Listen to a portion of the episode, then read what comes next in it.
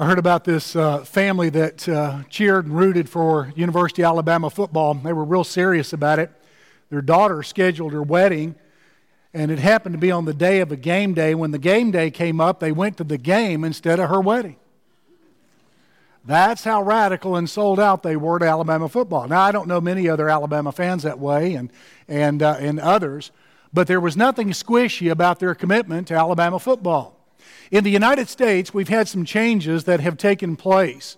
Uh, I recall that I learned most of the Christian faith, my first 16 years in life, from outside my home and from outside churches. I learned it from school teachers and from friends and from the general environment in Houston, Texas, and Lemoore, California. And that's where I came to know much of the Christian faith. And I had a positive view of the Christian faith, had a positive view of Jesus and the Bible. And even without Christ in my life, I even found that there were times when uh, I actually defended the Christian faith in the walk. Now, I wasn't born again yet, I hadn't come to Christ yet.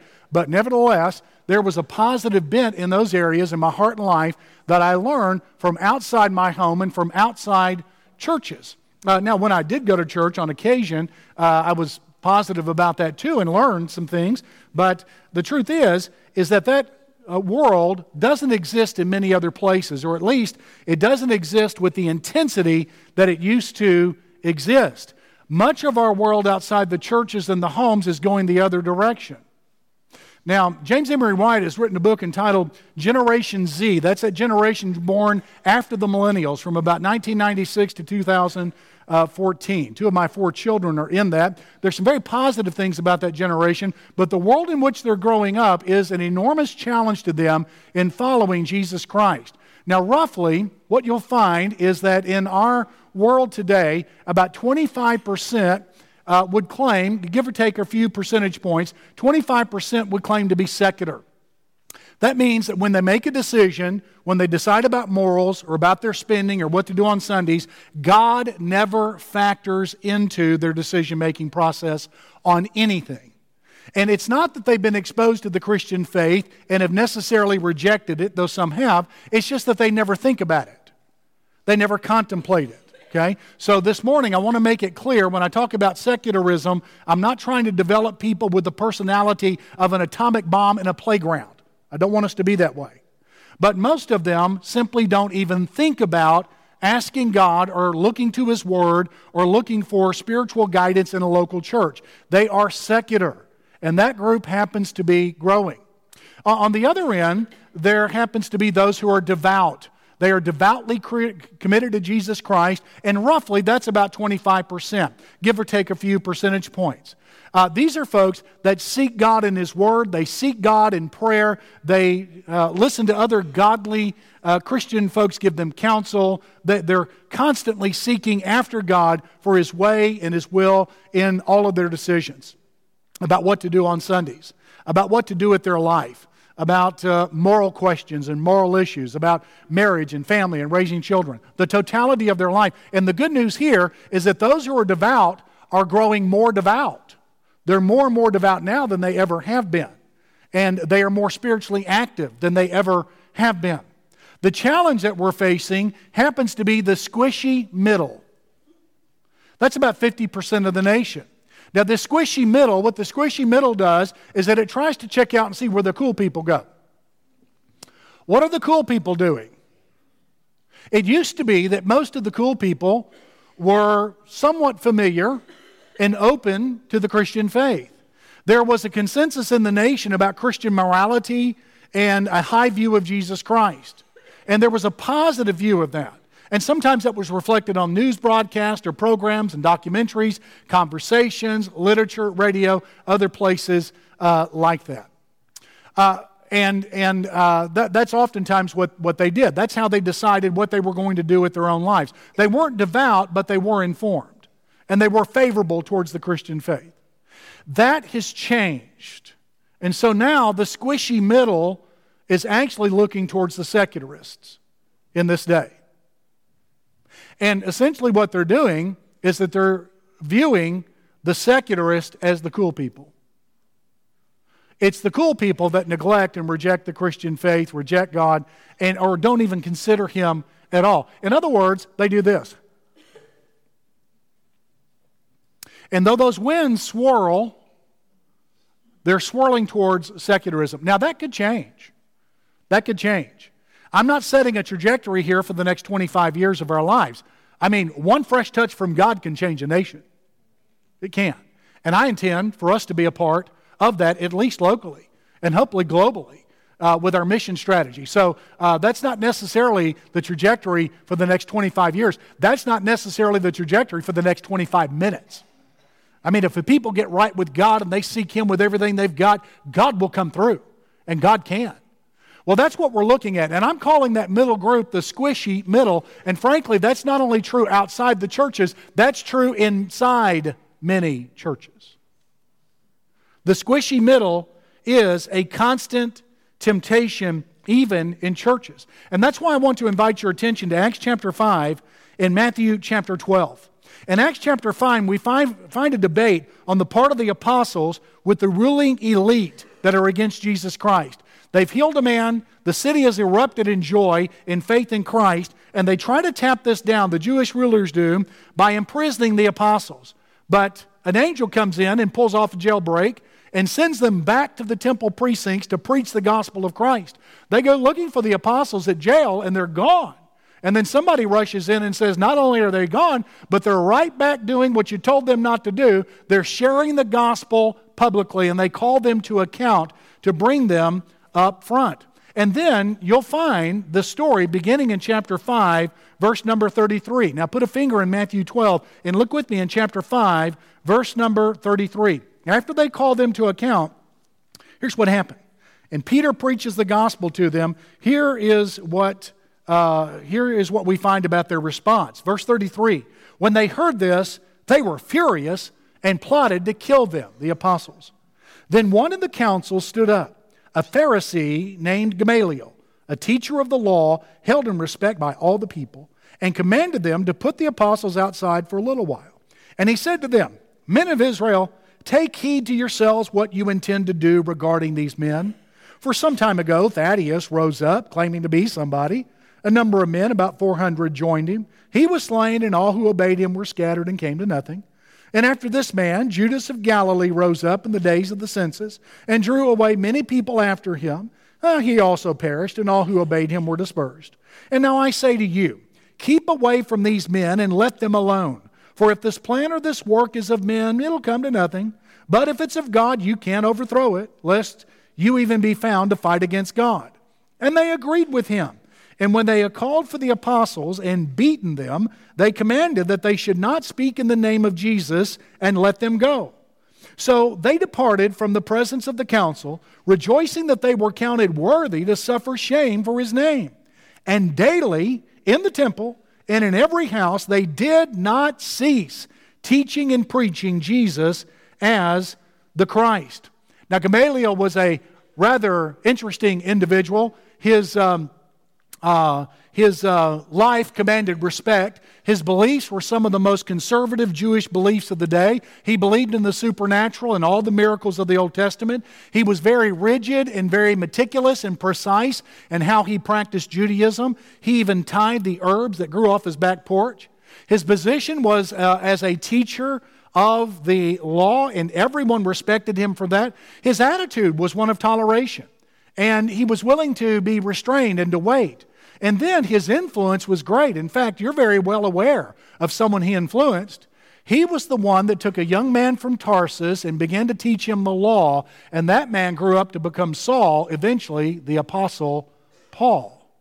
And that's who Gamaliel influenced. Now, he not only has respect, but he also has restraint. Verse 35 and verse 38 says, Let's leave these men alone and see how this movement plays out. And if it is of men, it'll come to nothing. Now, if it's of God, we got to be careful. We don't want to fight against God. And, and, then the reasons happen to be found in verse 36 and verse number 37. He mentions Theudas, who in that day had come about and had led a movement, and it fell to pieces and apart whenever he died.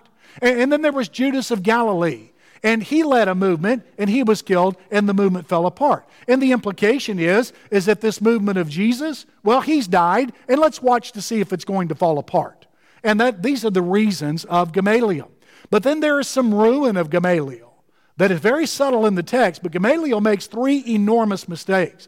There are many people that applaud Gamaliel for his wisdom and restraint. I don't share that view. I don't share that view at all because he makes three mistakes. One is a false comparison. He compares Jesus with Judas of Galilee and Theudas. And that's no way to make a comparison. These individuals died, but Jesus rose again. Jesus attested by his miracles and preaching and fulfilled prophecy that he was sent from God, something Judas and Theudas could never do. There's a false comparison. There's a false criteria. And that is, well, if it works out, then it's of God. If it doesn't work, then it's, uh, it's not true. Ladies and gentlemen, that simply is a terrible criterion by which to measure something. Sometimes God's will is not done by human beings. Sometimes they, they, uh, they don't do what they're supposed to do. And just because something dies doesn't mean it was meant to, especially a movement. So there's a false criteria. Then there is a false conclusion. At the end of Gamaliel's speech, you need to understand Gamaliel is in the same place as his hostile and violent colleagues. They don't believe in Jesus, and neither does he. What Gamaliel should have done is that he should have said, Look, I've done a study of the Old Testament like Nicodemus, my friend, like Joseph of Arimathea and some other Pharisees, and I've come to the conclusion Jesus is God's own Messiah. God anointed him and has attested to him, and I'm giving my heart and life to him. And by the way, we'll see you later, maybe never, and I'm going to go join them and preach the gospel in the temple precincts. But that's not what he did. After his elaborate and respected uh, grandstanding here in this group, after this moderate and temperate approach to the issue, he is still an unbeliever. He still is not given to Christ, and there is no evidence whatsoever that though this movement burgeoned and it grew in Jerusalem, some estimate the church in Jerusalem got up to 25,000, he still did not trust Jesus Christ as Lord and Savior. So, for all of his restraint and all of his tolerance, he's just as lost as anyone else. Gamaliel then came to ruin. Vance Havner said about this passage, he said earlier, there is trouble to the church from without. Uh, they're, they're opposed in the preaching of the gospel. There's trouble from within. Ananias and Sapphira, earlier in chapter 5, are hypocritical. Now, with Gamaliel, there's trouble on the fence. And that's what you find in this text. Gamaliel was part of the squishy middle. Now, look with me in Matthew chapter 12, verse number 30. Look what Jesus had to say about this. Matthew chapter 12 and verse number 30. This is Jesus' own commentary about the squishy middle. Those who are attempting to find out what the cool people are doing, those who want to be respectable and appear to be liked by other people, this happens to be those who really put their finger in the wind to see how the culture is blowing. Some of you may be in that shape today. And this is Jesus' own commentary on the squishy middle in Matthew chapter 12 and verse number 30. Look there what, um, what he says in verse 30. He who is not with me is against me, and he who does not gather with me scatters abroad. In Jesus' mind, and therefore in God's mind, and therefore in reality, there are only two categories of people in the world. There really aren't the secularists and the squishy middle and those that are uh, devout. That's not it at all. That's three categories. There are only two categories in the mind of Jesus, and that happens to be those who are for him and those who are against him. This crowd can be divided this morning into those two categories. Now, Jesus elaborates on that. He says, You're either like a shepherd and you gather sheep with me. In other words, you're active in gathering others with me, and you are publicly identified with me. You're on mission with me. So that's one category. The other category happens to be those who are wolves. You're like a wolf. You're either like a shepherd gathering with me, or you're like a wolf scattering sheep everywhere else. There, in other words, there's not a category of those who lead the sheep alone. Everyone is in one category or another. You and I are in one category or another. Gamaliel is in one category or another. Yet, nevertheless, in some people's mind, there is this mythological world called the squishy middle, and God will have none of it. Jesus said the squishy middle is a myth. We're either for Jesus or against him. We either gather others for Jesus like a shepherd or we scatter others like wolves. And Jesus in this text called for an inflexible sellout to Him. And that's why this weekend is so important in the life of our church. The 21st, we're asking all of our Sunday school teachers, deacons, and their wives to join us for a leadership banquet with David Burton, where we're going to be encouraged to be for Jesus and like shepherds and gather others around Christ. On the uh, 22nd, we'll start off Sunday morning at 9:15, where your Sunday school class is going to get packed to the brim with lost people and members and folks that have not been here in a while. You're going to fill it up, and they're going to hear the good news of Jesus Christ. 10:30, we'll hear from David Burton, and at six o'clock that night as well. It's going to be a great day in the life of Beach Haven Baptist Church. We're going to pray at 7:30 every morning and at noon uh, every um, every noontime, and we're going to seek God and ask Him to bless us greatly. Now, if you want this to be a great day, it's as simple as ABC. A, and I want you to say it with me. A means attend all the services. B, bombard heaven with prayer. And C, collect all the people. Uh, as you leave today, you'll find as you dismiss today, invite cards everywhere throughout the worship center. I've been able to give some away every week. In fact, it appears that uh, a uh, thousand or two thousand disappear every week. You're taking them, and uh, we hope you're passing those out. So use those invite cards, and then invite your entire Sunday school roll to be here Sunday morning. Find family, friends, anybody breathing, and get them here. If you doubt they're still breathing, shake them a little bit and encourage them to come anyway. So, during the invitation, October 22nd, in fact, when David Burton preaches, Jesus will call you to leave the squishy middle for an inflexible sellout to Jesus Christ. In fact, he'll call you to that today. Now, what does this mean? That means first, Leave the squishy middle for an inflexible public association with Jesus. After I preach, we're going to extend an invitation. And after David Burton preaches next Sunday, we're going to extend an invitation for you to leave the squishy middle and to make an inflexible public association with Jesus Christ. I remember in high school that it was easy to pick out those who were in the FFA, the Future Farmers of America. We had a very agricultural area where I lived uh, when I went to high school, and they all had these blue corduroy jackets with the big patch on the back of their name and patches on the breast, and, and most generally wore blue jeans and boots. It was easy to pick them out. They would hang together, not, not exclusively, but they would hang together, and they liked to identify with each other publicly. The FFA did. It was easy to pick out the jocks as well. They usually wore their Letterman jacket, and with every championship or individual accomplishment in high school, we were given a medal. Now, I was part of about three championship teams, so I just had three medals. But Chuck Sterrett, who was a senior when I was a freshman, was a stud when it came to track and field. I mean, he was tremendous with hurdles and relays and other. Um, other track and field events. And Chuck had medal after medal that he would take and start pinning at the top of his shoulder all the way down to the bottom of his Letterman jacket.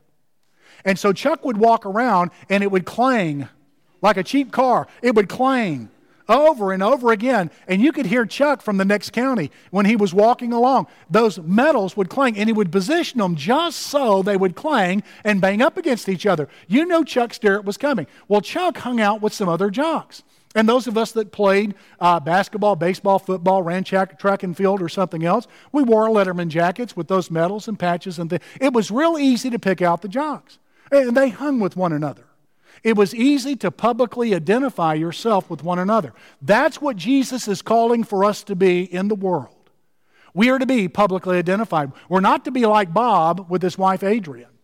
Oh my goodness, she wrote for some counsel one time, and here's what she said. Bob had become very embarrassed about her. And here's what she said. She said, Bob is embarrassed to be seen with me in public, said Adrian, 37 years old. A few weeks ago, we were getting ready to run errands. I was wearing an old blue jogging suit, and when Bob saw me, he snapped. You look like somebody's fat grandmother. Don't you have something nicer? I didn't have the energy to argue with him, so I changed into a sweater and jeans. I know he thinks I'm not as pretty as the pencil thin women in his office. Well, I gained 20 pounds with each of our two sons, and no amount of dieting will make it go away. Bob can't deal with it. When we're with dinner with friends, he always makes a nasty remark about what I order. He'll even grab a cookie or donut out of my hands to keep me from eating it. This man is embarrassed to be seen publicly with his wife. And you know what? She's got a lot of company with some people who claim to follow Jesus. There are some people, even in churches and perhaps here today, that do not want to be identified with Jesus Christ. I'm telling you, folks, they won't put a Jesus bumper sticker on their car, but they'll do something about angels or a political party or something else. Now, I'm not much for bumper stickers on cars myself, but uh, the truth is, they're more thrilled and excited about college football teams and more excited about uh, mythological movements among angels and more excited about their political views. I mean, you just look at their social media post. That's oftentimes how it is. And that is a person in the squishy middle. Now look at the apostles in verse number 41. They were beaten, and so they departed from the council, rejoicing that they were counted worthy to suffer shame for his name. In other words, they thought the apostles were so identified with Jesus that they treated the apostles the way they treated Jesus. They abused them, they were violent with them. They were so connected with Christ, it merited suffering on their part. There, there's no question about to whom they belong, there's no squishiness. They have an inflexible public association with Jesus. So when you respond to the invitation this morning, you need to understand Jesus is calling you to embrace a public identity and association with Him. Don't come this morning, don't ever walk down the aisle unless unless you are willing to go public for Jesus but if you're willing to go public for Jesus, you come on this morning. A public association. But then, second, leave the squishy middle for an inflexible public advocacy for Jesus. Oh, my goodness, about uh, 24, 25 years ago, Chuck Colson, the founder of Prison Fellowship, was awarded the Templeton Prize in Religion for his work with uh, Prison Fellowship. He'd been an aide in the Nixon office. He was Nixon's hatchet man. He went to prison because of Watergate and his involvement in it. He went there for seven months. God saved him radically. He got out, established prison fellowship around the world, and did a marvelous work uh, in many places on behalf of Christ. And the Templeton Foundation awarded him a million dollars for his work, his Christian work, with that group. Now, he was called to accept the prize, and he went to Washington, D.C. to accept it, and he stood up before the nation's religious bigwigs. And uh, there are, of course, some Christians there. There are some who aren't certain what they are. There's some Buddhists and Hindus. There are some rabbis from Judaism that are there. And this is the tolerant crowd. This is the broad minded crowd. This is the crowd that really wants to make room for all religions in the mind of men and women, and they preach tolerance. And here's what Chuck Colson said out of the gate with the first paragraph of his acceptance speech. He said, I speak as one transformed by Jesus Christ, the living God. He is the way, the truth, and the life. He has lived in me for 20 years. His presence is the sole explanation for whatever is praiseworthy in my work, the only reason for my receiving this Templeton Prize. That is more than a statement about myself, that is a claim to truth. It's a claim that may contradict your own. And so, in front of the impressive religiosity of the Templeton Prize in D.C., he took a public stand for Jesus Christ before that group. Well, listen, he's in good company because that's what the apostles do here in the text as well. Look at verse number 42. Daily in the temple and in every house, publicly and in home visitation, they did not cease teaching and preaching Jesus as the Christ. Now, why did they do that? Well, they weren't like the Mormons who travel around today. They, they, they'll tell me, well, we think you're a Christian, and, and you, you ought to believe that we're Christians. And my thought is, well, if you think I'm a Christian, why do you keep trying to convert Baptists? They don't believe that. They don't believe that being Baptist is uh, adequate to make you right with God. And, and, on one count, they're right. It doesn't matter what, who or what you are, you don't get to heaven, you don't get right with God by becoming a Baptist or Methodist or Presbyterian or Episcopalian. You get right with God by coming to Jesus Christ and trusting His cross and resurrection alone. But the notion is, but what I'm doing is demonstrating the fallacy of their thinking and the insincerity of their thinking. If they think Baptist or Christian, then quit trying to convert them. The thing is, they don't believe that. Well, this is what the apostles are doing. The apostles are trying to convert the Jews in Jerusalem because they believe Judaism is inadequate to make men and women right with God. And they believe only Christ is adequate. The real Christian is not squishy about how other religions and philosophies and worldviews are inadequate. They believe inflexibly that Jesus Christ is the only hope. So when you respond to the invitation today, know that Jesus intends to shape you as a public witness to that truth. That everything else is inadequate and Christ alone is adequate. Only He is the way, the truth, and the life. So don't come today. Do not respond to the invitation today unless you're willing to let Jesus shape you into that kind of person. But if you're willing to go public and advocate for Him and Him alone, you come. But there's a third thing here. Leave the squishy middle then for an inflexible public allegiance to Jesus. Now, allegiance in chapter 5 is very, very difficult uh, for the apostles to embrace. Look at verse number 13. You've got problems with the crowd there. None of the rest dared join them, but the people esteemed them highly. Well, that was entirely useless. They weren't willing to join them. And so you got the whole crowd that's a bunch of nervous Nellies who won't join the apostles. Verse number 18. And they laid their hands on the apostles and put them in the common prison. They had the powers to use the instruments of government to punish them with prison. Verse number 20. Then the angel comes back, and after their imprisonment, nobody likes them or won't stand with them, go stand in the temple and speak to all the people all the words of this life. So they're commissioned to go back to the place where they got in trouble in the first place. Verse 25. So one came and told them, saying, Look, the men whom you put in prison are standing in the temple and teaching the people. So they're taking a stand and infuriating the crowd. Verse 28. They respond to the apostles Did we not strictly command you not to teach in this name? And look, you have filled Jerusalem with your doctrine. We told you to shut up. And the truth is, you did more than you did before. You have filled Jerusalem's, uh, Jerusalem with your doctrine, and you are bringing Jesus' blood upon our heads. And then, verse number 29 this is why Peter and the apostles answered and said, Well, we ought to obey God rather than men. And so, look what took place in verse number 40. They agreed with him, uh, Gamaliel that is, and when they had called for the apostles and beaten them, they commanded that they should not speak in the name of Jesus, and then they let them go. Despite government orders, the apostles spoke. Now listen, conditions were unfavorable. They did not have the perfect opportunity to share the good news. By the way, you never will. There is never a perfect opportunity to tell people about Jesus. There's never a natural opportunity to tell people about Jesus.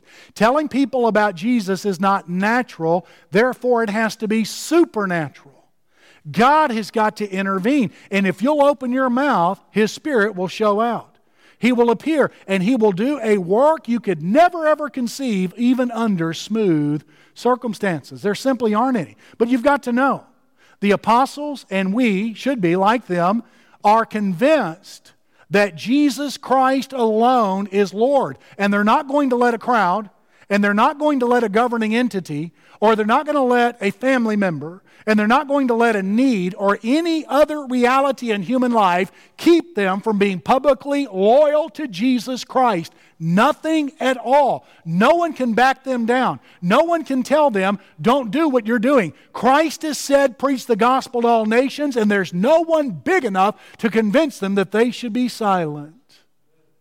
And if you come today, you need to understand Christ is calling you and moving upon you to have the same spirit. Jesus Christ alone is Lord. Now, again, I'm not trying to create a bunch of people who are an atomic bomb in a playground. I don't mean that. You don't have to be ugly, you don't have to be rude about this, but you do have to be inflexible that Jesus Christ alone is Lord, and no one's going to interfere with my walk in obedience to Him. We must obey God rather than men. No demon, no critic, no neighbor, no employer, no school, no governing body is to interfere with my obedience to Jesus. So when you respond to the invitation today, You've got to come determined that Jesus Christ alone is Lord.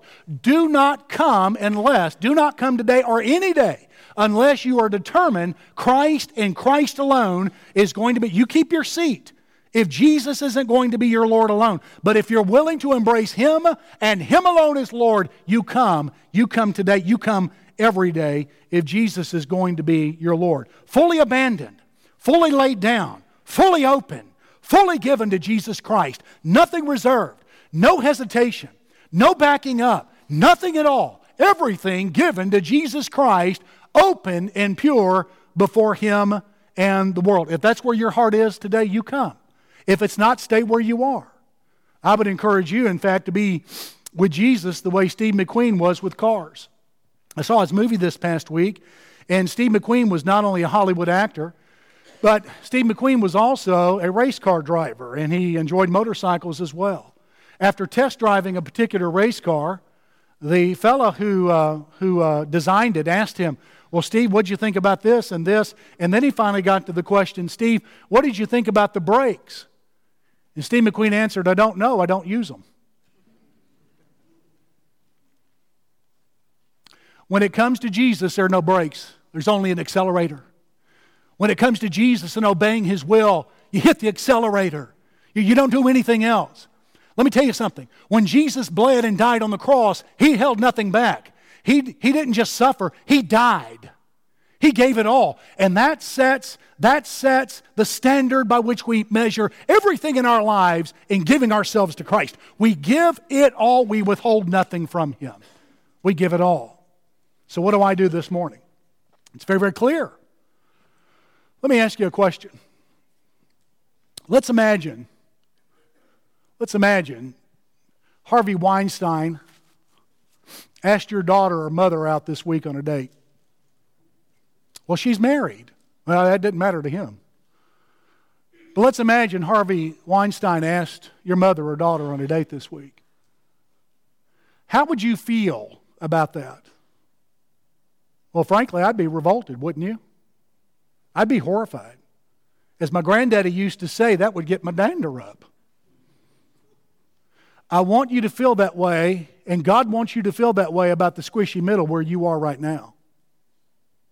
You need to be horrified by the squishy middle. You need to be horrified by the hesitation. You need to be horrified that you're disaffected from a local church. That needs to break your heart. You, you need to be horrified that you're not certain you're saved. You, you need to treat that like the nation is treating Harvey Weinstein. You've got to be revolted by that. That's got to be ugly. You know what the Bible calls that? The Bible calls that repentance.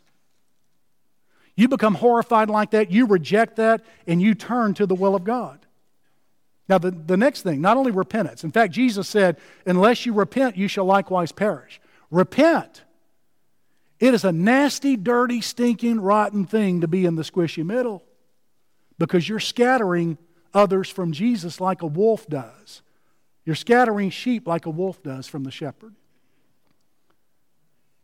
Get upset with it, be ashamed of it, turn from it. But then, let's imagine the building's on fire and the only place to go is the roof. Part of our roof is a flat roof, and the fire department calls and they hold a um, large net below you and they say, Jump.